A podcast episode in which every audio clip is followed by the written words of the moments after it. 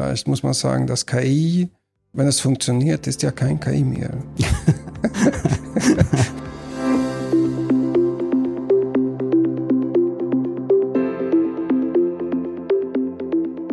Ja, hallo und herzlich willkommen in unserer ersten Staffel Querverlinkt, Technik über dem Tellerrand. Heute zu Gast Dr. Jan Alexanderschen vom Deutschen Forschungszentrum für Künstliche Intelligenz. Mit ihm sprechen wir über KI. Was ist KI eigentlich? Bietet KI grenzenlose Möglichkeiten oder wird sie uns vielleicht gefährlich? Wer entscheidet besser, die Maschine oder der Mensch? Spannende Fragen, viel Spaß beim Hören.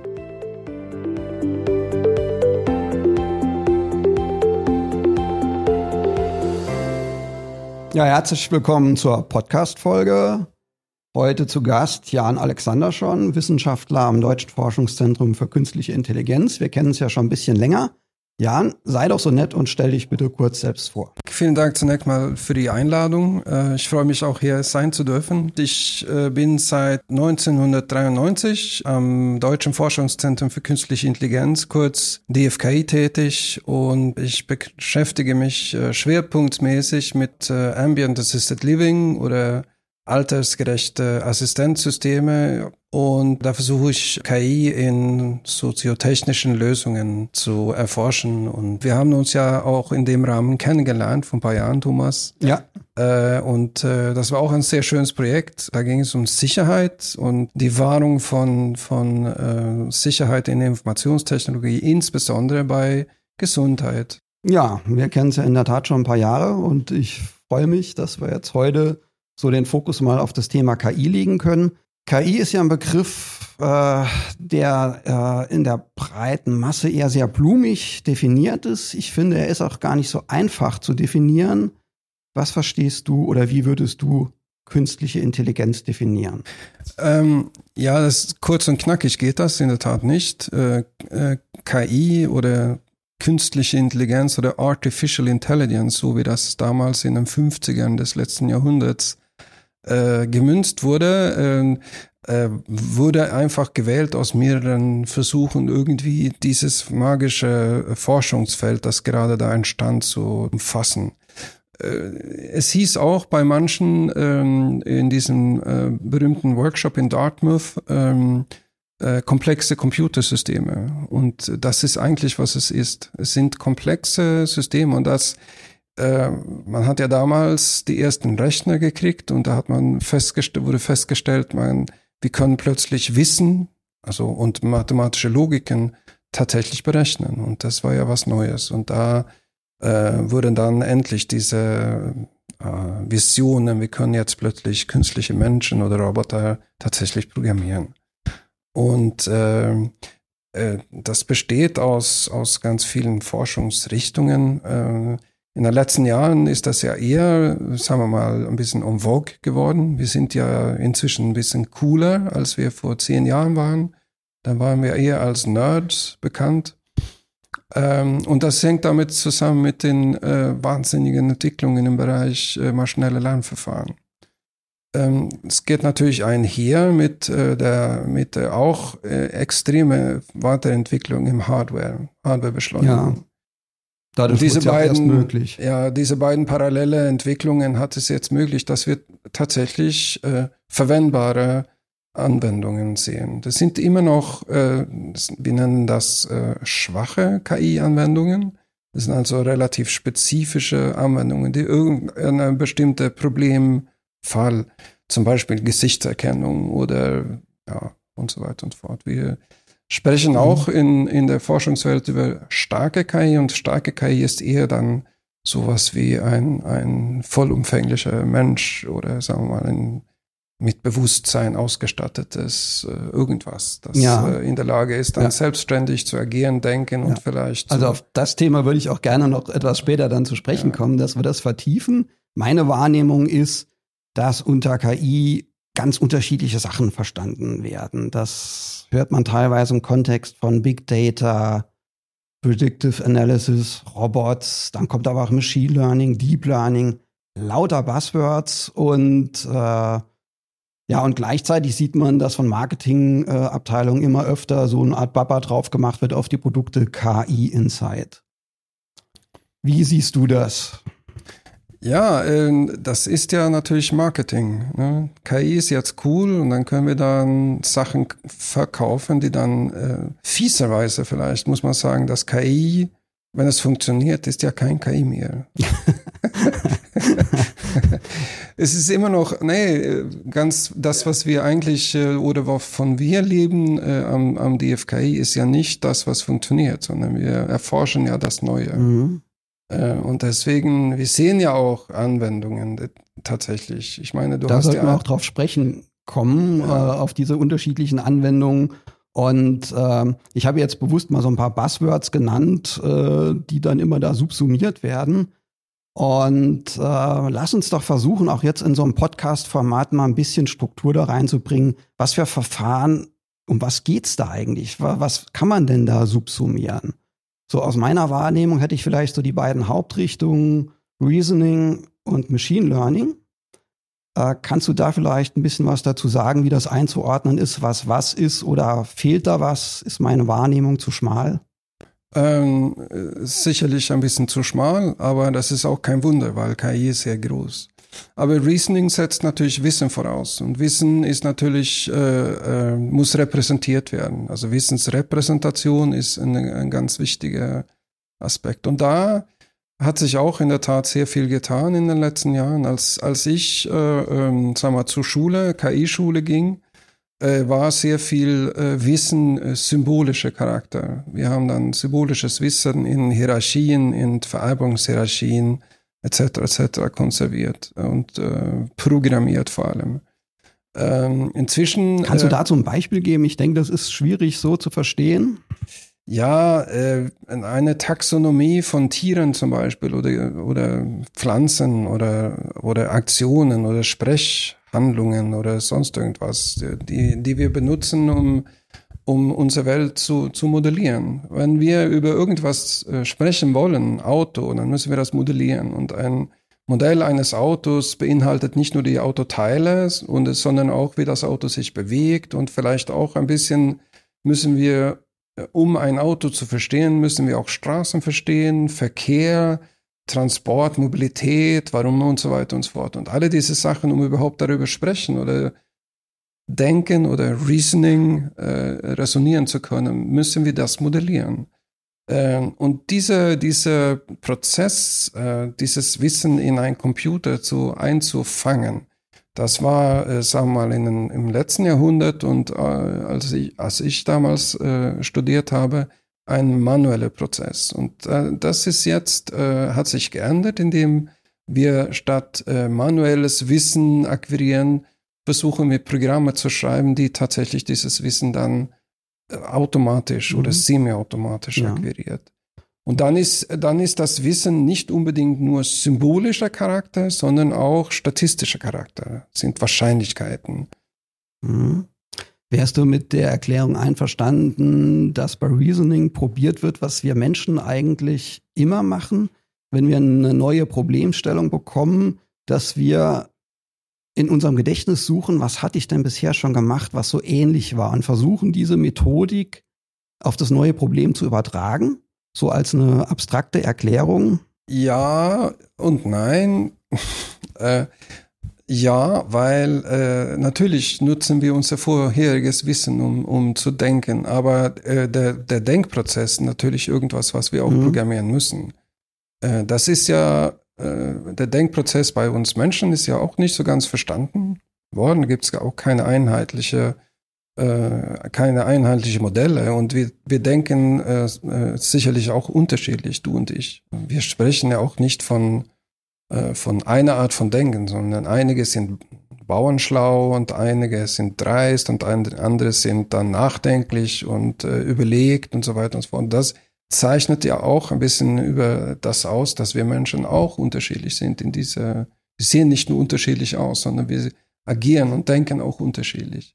Und diese, diese Denkprozesse, äh, dass du ansprichst, äh, die müssen wir ja zunächst mal programmieren. Mhm. Also wir müssen ja, ja. auch äh, das versuchen abzubilden, was wir tatsächlich äh, uns vorstellen, hier zwischen Uhren abgeht. Mhm. Das, ähm, und deswegen ähm, ja und nein. Okay. ja. Gut, jetzt haben wir über die eine Gruppe gesprochen, äh, das Reasoning. Das andere Thema, das ich aufgebracht habe, Machine Learning. Da würde ich jetzt aus meiner Sicht wiederum so drei Hauptgruppen sehen. Das überwachte Lernen, das unüberwachte Lernen und das bestärkende Lernen. Wäre das jetzt aus deiner Sicht äh, erstmal soweit komplett in diesem Bereich? Überwachtes und unüberwachtes Lernen ist, ist eine gute Charakterisierung. Mhm. Lass uns das vielleicht auch noch für, für die Zuhörer mal beschreiben, was da der Unterschied ist. Ähm, überwachtes Lernen, äh, dann würde ich vielleicht eine Metapher zeigen oder auszeigen, wie, wie man ein äh, Kind beibringt, wel, wie, welche Tiere es gibt. Dann zeigst du Bilder von Elefanten, das hier ist ein Elefant, das hier ist auch ein Elefant. Mhm. Ja. Das hier ist äh, kein Elefant, das hier ist äh, eine Giraffe und das hier ist äh, eine, ein, ein, eine Katze und das hier ist ein Hund und so weiter fort. Und dann äh, ist das überwacht in dem Sinne, dass wir vorher dem Computer beibringt oder sagt, das ist äh, dies und jenes äh, Exponat. Und das wiederum, jetzt sind wir beim Wissen, da haben wir unsere Taxonomien und wir versuchen das dann zu verlinken. Äh, schwieriger wird das natürlich, äh, ähm, wenn wir über äh, Agieren sprechen. Äh, es ist wirklich schwierig, Fußball äh, zu verstehen. Als Mensch verstehen wir Fußball. Das ist, wenn ich Fußball zu dir sage, dann ist es zum einen natürlich den Kampf auf dem Spielfeld, aber Fußball ist auch, auch eine Organisation in Deutschland, das Deutsche Fußballbund und das sind viele, viele Akteure, die unterschiedliche äh, Sachen und Fußball ist Feier und Fußball ist Feuer und Fußball ist Trauer und Emotionen und, und so eine Lederkugel. Und, so. und äh, der kommt auch dabei dazu, das stimmt. Und zurück zu dem, was wir vorher gesagt haben, unüberwachtes Lernen wiederum, dann, äh, äh, dann zeigen wir also dem Computer äh, irgendwas und äh, der Computer versucht selber Strukturen abzuleiten.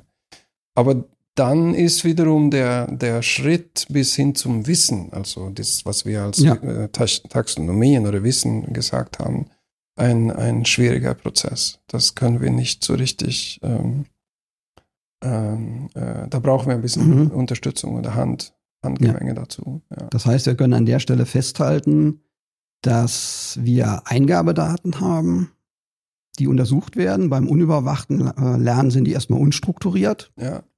Und die Maschine erkennt da gegebenenfalls Muster, wenn dann welche vorhanden sind. Und beim überwachten Lernen, dann habe ich auch Trainingsdaten. Ich brauche ja auch typischerweise ganz viele von diesen Trainingsdaten. Und ich weiß, was diese Trainingsdaten bedeuten. Und wenn der Algorithmus dann angelernt wird, weiß ich auch, was ein richtiges Ergebnis ist und was ein falsches Ergebnis ist. Ja, so in etwa. Ja. ja. Vielen Dank. Ja, gerne.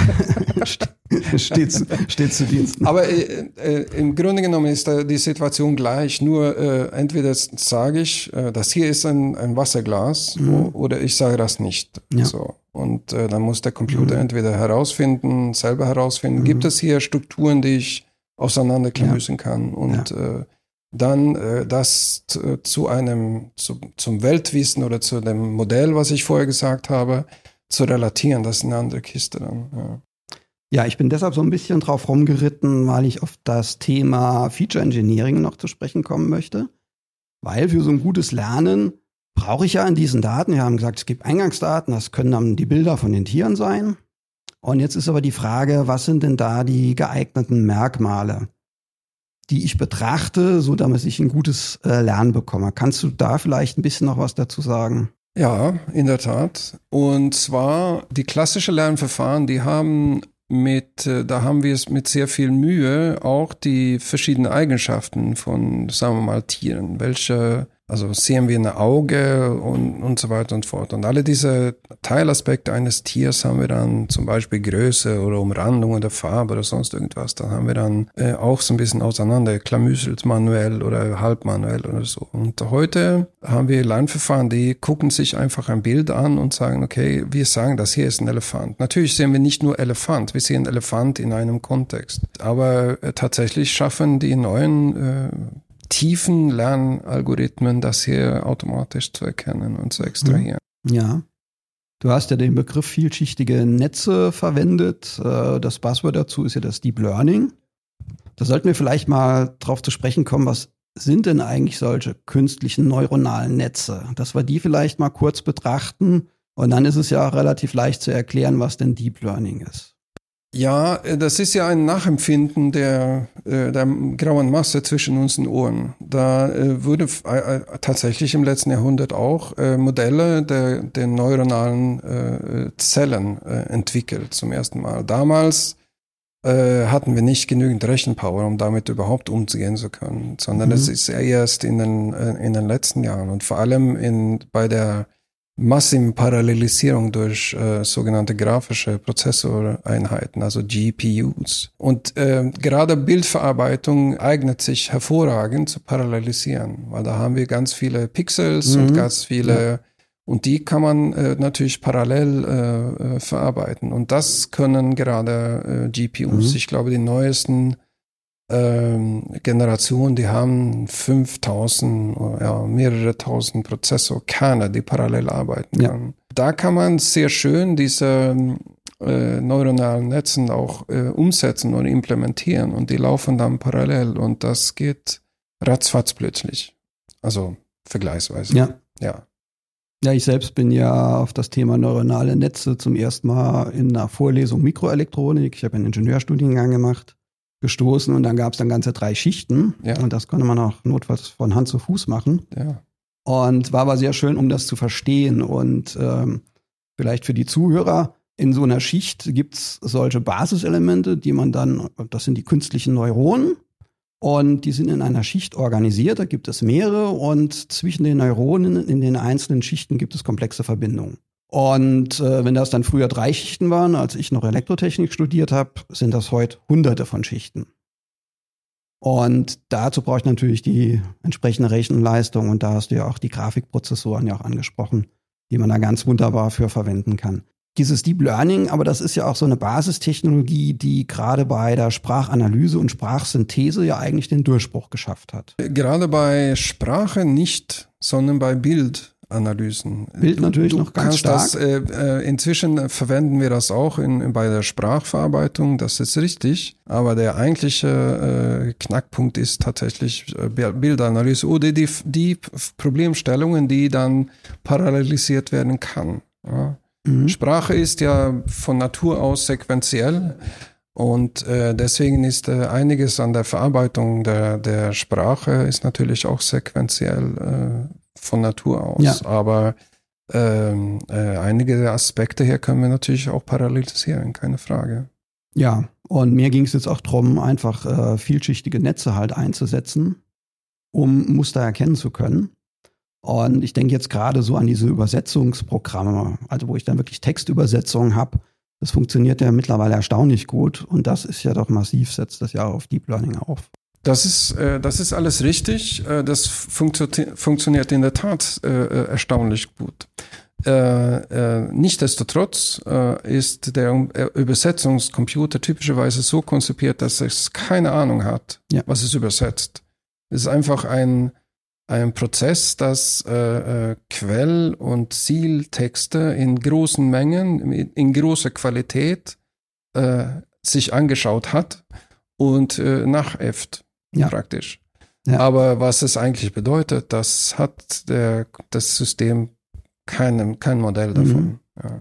Ja, abrundend äh, zum Thema Deep Learning möchte ich noch auf einen Punkt zu sprechen kommen, und zwar das Thema erklärbare KI. Bei diesen äh, vielschichtigen Netzen bei Deep Learning, so würde ich sagen, so stand letztes Jahr, äh, war es ja eigentlich noch so, dass ich gar nicht nachvollziehen konnte, wie das vielschichtige Netz auf sein Ergebnis kommt. Das ist natürlich gegebenenfalls sehr unbefriedigend. Könntest du da vielleicht für die Zuhörer noch ein paar Sachen dazu ergänzen und erläutern? Ja, das, das Unbefriedigende ist auch ein interessanter Aspekt äh, in der Tat. Äh, das kommt, äh, im Grunde genommen möchte man natürlich wissen, warum ein System so und so funktioniert. Ja. Ich möchte auch gerne verstehen, wie, wieso mein, mein Laptop so und so agiert ab und zu. Ja gut, das ist ein Mysterium. Es ist, es ist, nicht erklärbar für mich. Es, und, äh, aber wenn wir ein bisschen ernsthaft bleiben, äh, nehmen wir an, wir haben hier ein ähm, KI-basiertes System, das, in, der, äh, das äh, in, im Bereich Diagnoseunterstützung fungiert.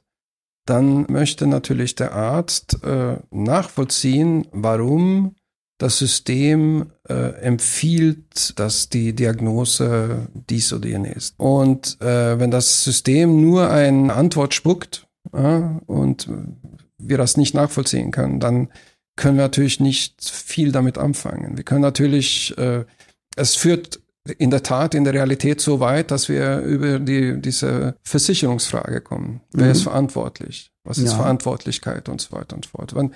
Wir könnten ja äh, sicherlich uns über, unterhalten, inwiefern ein System, das sehr, sehr, sehr gut funktioniert und äh, messbar besser funktioniert als unsere Menschen, wollen wir das tatsächlich benutzen oder nicht? Äh, ich finde das eine spannende Frage und äh, ich frage natürlich die nachkommende Generation. Ich habe ja ein bisschen davon zu Hause ähm, und habe natürlich die Frage gestellt. Also wenn ich jetzt äh, zum Arzt gehe und ich kriege, soll eine Diagnose kriegen, ist das wichtig, dass das eine Person ist oder ist das wichtig, dass es richtig ist? Und äh, ich glaube, die neue Generation sagen zunehmend, äh, ist mir egal. Mhm. Aber ich hätte gerne eine, eine Person. Und ich glaube, dass die Person, die das auch. Und ich äh, nehme an, du hättest auch gern einen Grund, warum äh, diese Diagnose ja, getroffen äh, wird. Ja, das, äh, also ich interessiere mich für meine Gesundheit sehr sogar. Mhm. Ähm, äh, und äh, das muss man, muss äh, jede für sich entscheiden. Aber vielleicht interessierst du dich äh, oder vielleicht hast du zu viel Vertrauen in deinen Arzt, Hausarzt oder wer auch immer das ist, dass du sagst, es ist mir egal, ich habe einfach Vertrauen, dass es richtig wird. Aber ähm, wäre ich Arzt? Ich bin der Albtraum aller Ärzte. Ich will immer wissen, warum, wieso und das verstehen. Ja, okay. Verstehe. Dann ja. sind wir so in etwa gleich. Ja. Aber äh, äh, wäre ich Arzt, dann würde ich auch gerne von einem System wissen, wieso das hier plötzlich äh, Erkältung statt Krebs ist. Und dann, äh, dann müsste ein äh, selbst ein Deep äh, Learning basiertes System äh, bitteschön sagen, äh, wieso das so gekommen ist. Ich habe da einen Anwendungsfall auch aus dem Bereich der Medizin darüber mal gelesen. Und zwar war, wurde da der Versuch unternommen, über bildgebende Verfahren herauszubekommen, ähm, ob Leute jetzt wirklich schwerst erkrankt sind. Und äh, es wurden viele Leute dann auch einem CT unterzogen. Und die Trefferquote des Systems, was die Erkennung von Schwerstkranken betraf, war extrem hoch. Was aber tatsächlich passiert ist, dass die Schwerstkranken mobil durchleuchtet wurden mit einer anderen Apparatur, äh, im Gegensatz zu denen, die nicht schwerst erkrankt waren. Und was letztendlich der Algorithmus gelernt hat, die ganz speziellen Eigenschaften des Röntgengerätes zu erkennen. Da war irgend so eine Signatur auf dem Bild noch drauf. Ja. Und das war dann die todsichere äh, Variante, um das zu erkennen. Hat also letztendlich nicht funktioniert. Und das zeigt aber auch, dass es ganz wichtig ist, zu wissen, warum kommt die Maschine zu diesem Ergebnis. Wir sind hier in einer ganz anderen Domäne unterwegs. Bei uns geht es ja um die Überwachung von Netzwerken, also im ganz positiven Sinne, warum wird irgendwas langsam? Warum muss ich mir schon wieder einen Kaffee kochen gehen, bevor es mal wieder weitergeht am Bildschirm? Ist da vielleicht irgendjemand in unserem Netz unterwegs, der da nicht hingehört? Versucht da jemanden Daten zu exfiltrieren? Also eine ganz spezielle Anwendungsdomäne. Ja, und die Praxis in den meisten Unternehmen ist, dass das von der IT irgendwie mitgemacht werden muss. Es gibt ja nicht so viel Security-Experten. Und wenn eine Maschine sagt, ja, äh, lieber Administrator, du hast hier ein ernstzunehmendes Problem mit dem Namen XYZ, das hat eine Wahrscheinlichkeit von 61 Prozent und ich stufe das als hochkritisch ein. Das hilft ja niemandem ernsthaft weiter. Das macht erstmal Panik. Und es wirft die Frage auf, habe ich das Problem? Habe ich es nicht? Und dann noch viel spannender, was muss ich eigentlich machen? Und da würde ich noch gern ein bisschen drauf zu sprechen kommen, äh, auf diese Anwendungsdomänen. Oder anders ausgedrückt, oder vielleicht eine, eine, mal eine provokante Fragestellung. Ja, ist jetzt KI die Lösung aller Probleme? Natürlich nicht. Äh, aber ich möchte Consistec herzlich eingeladen mit, äh, zu mir nach Hause in, ins Homeoffice, weil da habe ich auch manchmal das Gefühl, da läuft nicht alles so richtig, wie das sein soll. da ist nämlich das Internet mal so und mal so. Ja. Nee, Spaß beiseite. Ähm, äh, es gibt, äh, wie gesagt, äh, wahnsinnig viele Möglichkeiten, KI zu nutzen, in, gerade in diesem Feld auch. Äh, die Frage ist natürlich, ob, ob äh, das System äh, oder die Systeme oder die, die Teile, Teilsysteme, die Constack einsetzen möchte, basiert auf, auf vorklassifizierten Sachen? Oder ist das Anomalieerkennung allgemein? Mhm. Also, dass man sagen kann, okay, äh, so sieht das normalerweise aus. Und dann, wenn sich irgendwas abweicht, dann kann natürlich auch ein, ein Lernsystem mhm. sagen, okay, jetzt sieht das anders ja. aus. Irgendwie, ja. aber was genau, weiß man nicht. Ja. Also. Wir hatten ja eingangs so die Themen überwachtes Lernen, unüberwachtes Lernen mal oberflächlich so beleuchtet, mal kurz drüber gesprochen. Und das spiegelt sich natürlich in unserer Anwendungsdomäne auch wieder. Die Verfahren haben alle so ihre Vor- und Nachteile und letztendlich muss ich Verfahren kombinieren, um vielleicht die Vorteile der KI nutzen zu können, dass sie mit sehr großen Datenmengen ganz gut zurechtkommt, viel besser als wir Menschen, dass sie Muster erkennen kann im Chaos, wo wir Menschen erstmal nicht sehen, aber es muss natürlich auch gewährleistet sein, dass ich als Mensch, der das Ergebnis präsentiert bekomme, selber für mich beurteilen kann, hat die Maschine recht oder hat sie nicht recht. Und das läuft bei uns einfach darauf hinaus, dass man unterschiedliche Verfahren kombinieren muss. Und dann ist man ja ganz schnell beim Thema hybride KI.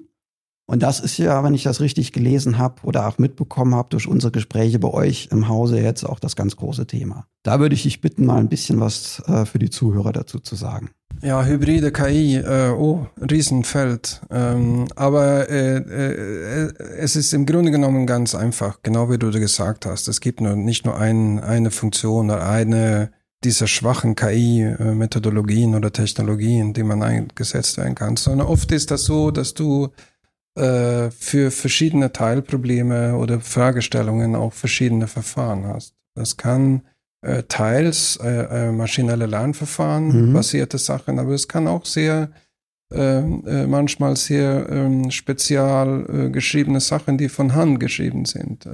Also ich spreche, ich spreche vom Wissen und Taxonomien. Mhm. Das ist typischerweise, ja. auch da wird äh, mhm. vor, geforscht, dass ja. wir äh, in der Lage sind, solche, also nicht nur Informationen, sondern auch Wissen äh, mhm. äh, repräsentieren und, und erfassen können. Und die sind typischerweise dann hybrid in seiner, seiner Art. Das ist nicht ein System, das sind viele Systeme, die, also ich komme zurück auf ja. komplexe Computersysteme. Ja, das sind genau. tatsächlich äh, Bits and Pieces, die zusammen funktionieren sollen. Ja.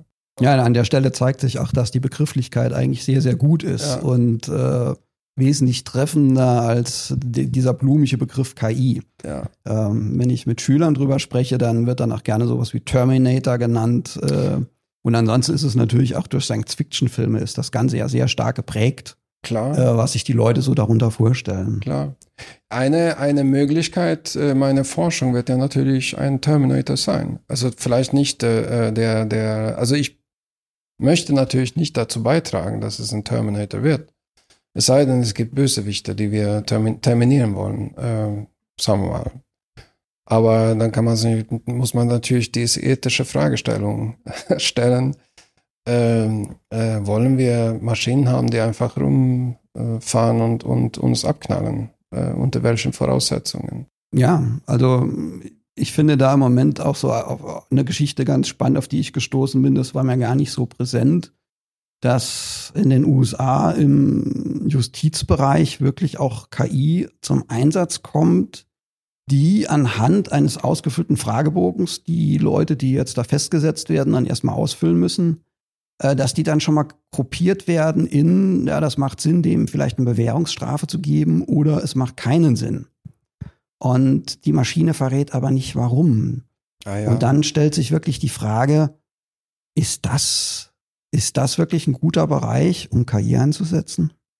Ja, was ist die Alternative, muss man natürlich fragen. Ist die Alternative, dass sich ein Jahr wartet auf, auf, die, auf die Antwort auf die Frage äh, oder nicht? Ja, also ich finde, es ist ein schlechtes Anwendungsfeld für KI, weil wenn ich mich als Richter mit einem festgenommenen Menschen unterhalte, dem Dinge vorgeworfen werden, dann habe ich natürlich sowas empathische Fähigkeiten. Ich kann mich mit dem unterhalten, ich kann mir ein Bild machen. Und da sage ich jetzt einfach mal, das ist was, da sind wir der KI haushoch überlegen als Mensch. Also das, was du ansprichst, ist ein System, das funktioniert auf Basis eines äh, äh, ausgefüllten Dokuments. Das ist ein sehr, sehr schmaler Kanal, den wir jetzt das aufgemacht ist absolut, haben. ja. Und äh, deswegen würde ich aus, aus rein aus dem Grund würde ich das ablehnen, weil es gibt so viel mehr und das sehen wir in jeder in jeder Verhandlung in einem äh, Gerichtssaal äh, nehmen natürlich die, äh, die verschiedenen Akteure dann äh, Informationen hinzu, die wir einfach nicht äh, durch ein Formular so abdecken können. Es wirft natürlich die Frage auf, was, äh, wozu dürfen wir KI einsetzen oder wollen wir KI einsetzen? Und da äh, sehe ich ein, ein, ein Riesenmanko mhm, ja. in der Gesellschaft. Aber ist es nicht so, dass da ganz stark einfach auch in den akademischen Kreisen darüber gesprochen wird und es noch gar nicht wirklich angekommen ist? Ich meine, KI-basierte Systeme stehen in den Häusern und heißen dann Alexa beispielsweise. Ja. Ähm, sind im Auto eingebaut, das ja. Notbremssystem, ähm, die Distanzkontrolle, die Fahrspurerkennung. All diese Sachen sind ja schon da und es ist ja nicht mehr so furchtbar weit weg bis zum autonomen Fahren was ja dann natürlich auch ganz andere Fragestellungen äh, nach sich zieht. Wer hat denn wirklich die Verantwortung? Wie ist das ethisch, wie ist das juristisch zu beurteilen? Und äh, da fehlt mir persönlich einfach auch schon in der Schule äh, die entsprechende Wissensvermittlung. Wie wollen die Leute über dieses Thema ernsthaft diskutieren? Es ist ja komplex. Wir haben es ja jetzt mal so versucht, ein bisschen zu ordnen, ein bisschen zu beleuchten. Und äh, wenn da, denke ich, eins klar geworden ist, das ist schon erstmal eine sehr, sehr komplexe Geschichte. Also äh, gerade bei autonomem Fahren ist das in der Tat so. Ähm, wir haben eine gewisse Anzahl von Unfällen in Deutschland. Ich glaube, pro Tag äh, sterben äh, ungefähr ein Kleinbus, also ein Volkswagen-Bus mit Leuten ja, in, im Verkehr. In äh, schwer verletzt werden ein, ein Kleinflugzeug und äh, leicht verletzt ein Großflugzeug pro Tag. Äh, wir wissen auch aus der Statistik, dass autonom fahrende Fahrzeuge diese Todeszahl äh, äh, drastisch reduzieren würde. So for, for the big picture wären natürlich autonome fahrende Fahrzeuge total klasse, weil ja. plötzlich hatten wir, hätten wir weniger Tote und wen, weniger Verletzte. Aber die, die Fehler, die ein solches System macht, das macht das System trotzdem. Und dann müssen wir uns fragen, und bisher war die Rechtsprechung, dass die Ingenieure oder die Entwickler die Verantwortung tragen. Da gibt es auch dieses berühmte Fall, das kennst du sicherlich auch, äh, da ist jemand äh, mit, äh, mit Cruise Control und Spurrichtung gefahren, hat einen Herzinfarkt gekriegt und rast natürlich in ein Dorf rein und überfährt ein, ein, eine Mutter mit Kind im Kinderwagen. Wer ist schuld? Also er ist ja nicht schuld, er hat ja einen Herzinfarkt erlitten. Mhm. Aber da war tatsächlich die, Re die ähm, Rechtsprechung äh, die Entwickler. Die hatten das nicht nach, äh, also nachvollziehen kann. Also schwierig, weil man braucht ja immer einen, einen Schuldigen. So, ja. Ja, aber das heißt ja auch, dass man, wenn man über das Thema KI oder Artificial Intelligence spricht, ähm, auch ganz andere Bereiche betrachten muss. Rechtlicher Natur, ethischer Natur. Ja. Und dass es auch zwingend notwendig ist, dass breite Bevölkerungsschichten sich da ein Bild machen können und mitdiskutieren können und mitbestimmen können, wo die Reise hingehen soll. Weil die wird ja im Moment schon, die hat ja Fahrt aufgenommen. Gut, ähm, ja, ein wichtiger Punkt oder die, die, oder eine wichtige Frage, die auch gerne gestellt wird, wird denn die KI den Menschen letztendlich in der Arbeitswelt verdrängen? Teilweise hoffe ich das. Ich bin ein großer Fan von Sendung mit der Maus. Äh, seit, äh, selbst wenn die, äh, auch nachdem die Kinder äh, groß sind. Man versteht die Sachen gleich. das ist diese, diese ABC-Erklärebene, ja. das verstehe ich auch, ich auch. Nein, äh, Spaß beiseite. Ich war äh, tatsächlich in, in meinem früheren Leben in Schweden war ich in ein, an einem Fließband äh, tätig. Und dieses Fließbandarbeit war äh, extrem stressig. Mir ging es total schlecht dabei. Also ich habe Herzrhythmusstörungen bekommen, weil ich mich gestresst gefühlt habe. Ich, es, die Arbeit war so eintönig, äh, dass ich äh, die ganze Zeit überlegt habe, wie kann ich das besser machen und schneller machen und so weiter und so fort. Und ich finde, ähm, äh, manche dieser Aufgaben, die sollten auch echt automatisiert werden. Die sind nicht men menschenwürdig. Wir brauchen die teilweise, äh, teilweise äh, kann man sich natürlich fragen, welche Produkte wir äh, allgemein in der Gesellschaft haben wollen. Aber Und es gibt auch, äh, was, was für mich eintönig ist, ist nicht für dich eintönig. Und das ist auch eine individuelle Sache. Aber es, es gibt äh, tatsächlich in einige Sachen, die, die könnten wir ruhig äh, automatisieren, finde ich. Und äh, ich, ich könnte mir vorstellen, dass es in der Zukunft, wenn wir ein bisschen bessere Robis haben, dann kann ich mir mein eigenes Robot, mein, mein Roboter haben und statt mich an dem Fließband zu stellen, stelle ich meinen Roboter zur Verfügung. Ja, wirft natürlich ganz neue Fragestellungen auf viele Menschen definieren sich ja über ihre Arbeit und wenn sie mit ihrer, ich sag mal, reinen Arbeitskraft ihr Einkommen nicht mehr wirtschaften können, muss das ja anders erfolgen und äh, man muss natürlich äh, ja sich auch noch in seinem Leben wohlfühlen können und viele brauchen dazu Arbeit. Das ja, und dann kommen wir jetzt äh, zu, äh, zu der Fragestellung, was, was ist Sinn des Lebens? Also ja. Äh, und ähm, ja, da schließt sich der Kreis ungefähr. Gut. Ja, ein komplexes Thema. Ähm, das war jetzt mal ein erster Streifzug. Äh, ich denke, man hat an vielen Stellen merken können, dass es sehr, sehr facettenreich ist, dass noch viel im Forschungsbereich zu tun ist, dass es aber schon allgegenwärtig in vielen Technikprodukten drinsteckt. Und äh, ja, es hat eine rasante Entwicklung und ich freue mich, dass wir auch weiterhin da gemeinsam an diesen Themenstellungen arbeiten dürfen. Vielen Dank, Jan, dass du heute hier warst. Vielen Dank für das Gespräch. Ja, vielen Dank, Thomas, für die Einladung. Und ich bin äh, gerne hier gewesen. Meine Einladung nach Hause steht noch, weil da ist das Internet manchmal sehr merkwürdig. Sorgt dann noch vielleicht fürs Essen und den Wein und wir kommen vorbei. Besten Dank, Jan. Besten Dank, Thomas.